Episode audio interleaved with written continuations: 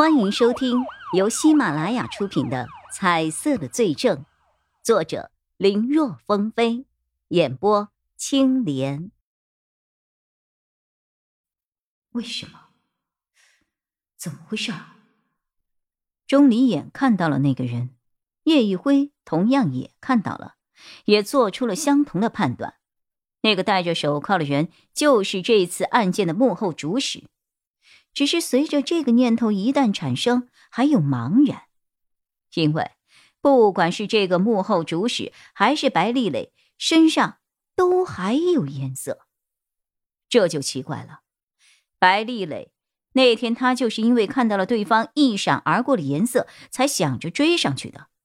这个颜色，当时她不理解，后来听了曹永浩的话，她觉得或许是因为对方知道了一些重要线索。才有了颜色，但如今案子应该已经算破了，为何这两个人还有颜色呢？按照过往的经验来看，审问结束，对方交代了罪行后，颜色就应该消失了呀，怎么还有呢？难道是有什么隐瞒没有说？有可能，白丽蕾自以为问得很清楚，实际上已经落入了对方的陷阱。可这只能解释幕后之人的颜色呀，依旧无法解释白丽蕾身上的颜色呀。不对，有问题。叶一辉的心里不由得涌现出了深深的疑问。现在这种情况是他从来没有遇到过的。如果非要给出解释，叶一辉所能想到的只有一种。可那个念头刚刚冒出来，就让他浑身冷汗直流。不不不不，不会的，不会的。叶一辉想要否定自己的那个想法，但那个想法就像是一颗种子，已经在他的心里生根发芽，越长越大了。叶一辉看了看身旁的钟离眼，要是在平时，他很有可能就说出了自己的想法，可现在，他有些不好开口呀。他不确定此刻钟离眼听到自己的想法会做出何种反应，毕竟比起都能把人给铐起来，看样子也审出了名堂的白丽蕾，他根本就没有实打实的证据来证明他的想法的准确性啊！他知道钟离眼信任他，可这个事情不同其他，钟离眼作为当事人，未必能够像平日的那样冷静。正在犹豫该如何向钟离言表达自己想法的时候，他和钟离言的手机同时响了。叶宇辉拿出来一看，是孙伟策给二人发来的微信：“有急事相商，速回信。”两人恰好在市局，直接去找了孙伟策。刚一见面，孙伟策胸前挂着的显示屏上就弹出了一句话：“我看那个人压根就不是真正的幕后主使。”看到这句话，叶宇辉其实还好，两个人的颜色在他的心里本来就产生了类似的想法。可钟离眼就不同了，他完全没有这样的想法。一听孙伟策这么说，反应相当的激烈，他的脸上变换着各种复杂的表情。好半天，他平复了下来，用以往一样冰冷的语气道：“为什么这么说？”那个人我也查了，他叫姚成旺，他主要是经营食品方面，他的销售和生产渠道的确都存在各种各样的问题，账目上也找到了他偷税漏税的证据，另外还有一些他贿赂相关管理部门负责人的情况。